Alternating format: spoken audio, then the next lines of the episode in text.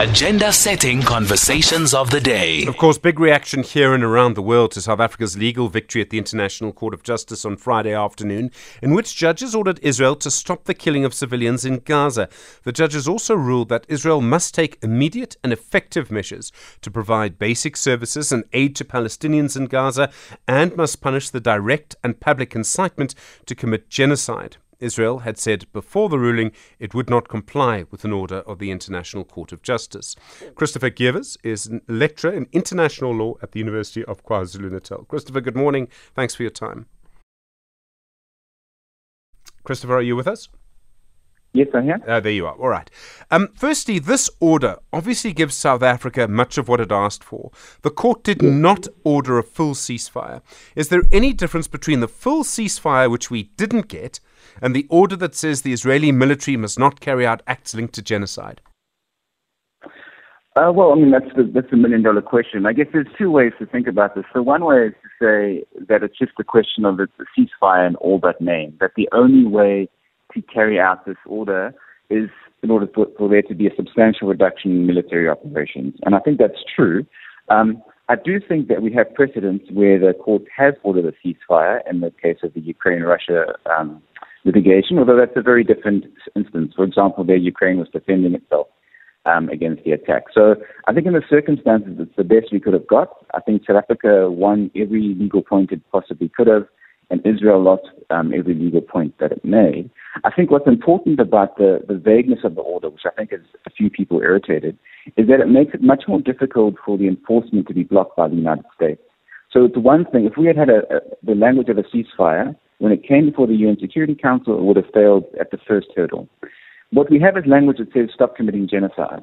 And I think that's much more difficult to block um, at a legal level when it comes to the enforcement of the, of the order.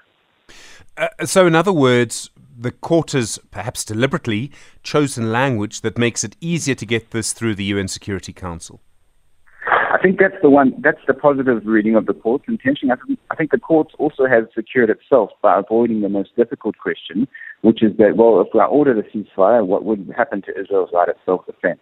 And that's difficult because the court both has debates internally about whether or not self-defense applies, and would have some difficulty with saying to Israel, you can't act when it can't bind Hamas to do the same. So I think the positive is that the court has given an order that might actually work. Um, we might also say cynically the court has guarded itself or at least protected its own security from being attacked by um, the great powers for ordering essentially a unilateral ceasefire. So on paper, this order should protect Palestinians. Well, I think one would hope so. On paper, this order has the best chance of protecting Palestinians using international law. It has the best chance of getting to the Security Council when they meet on Wednesday to attempt to enforce the order. Whether or not it will in fact have that effect um, is a matter of politics and a matter of great power politics in the sense unless the United States and its allies want to support the order, we're not going to get very far, although there might be some middle powers that, that fall in line. And unfortunately, the reaction from those powers so far, the great powers, the United States and its allies, doesn't seem to suggest it's going to enforce the order. But we have the best chance we might have had, and a ceasefire would have been dead in the water when it comes to the Security Council.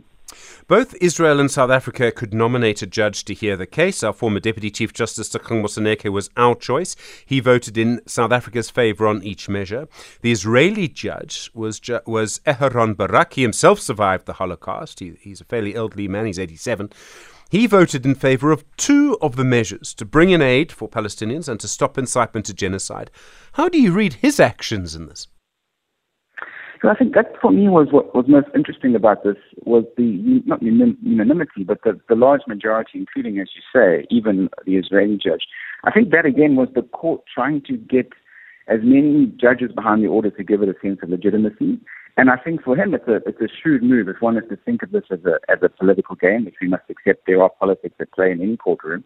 Um, it's quite shrewd move to say, well, we think that there should be these two measures. Um, so the humanitarian relief is something that's difficult to argue. So if he had come out and, and on every count said no, no, no, the way that the Ugandan judge did, it would have made his order less believable as an independent order.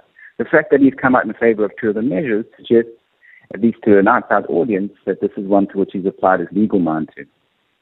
And the fact that the Ugandan judge voted against us, there's a lot of talk about that, and she voted against every single measure. Absolutely, and I think I think the great, as, as a scholar, and I think as as people who watch the court, the great disappointment of this is that we didn't get more explanation from judges as to why they voted the way they did, and I would have really liked an explanation from judges about why they didn't go for a ceasefire, and specifically addressing the question of self-defense, because that's an ongoing issue. What we did get is explanations from Barak and from Sibathumba and others that were more or less what we expected, although Sibathumba's is a bit um, is a bit more political than perhaps we would expect a judge to be. Christopher Gevers, thank you very much indeed, an expert on international law at the University of KwaZulu Natal.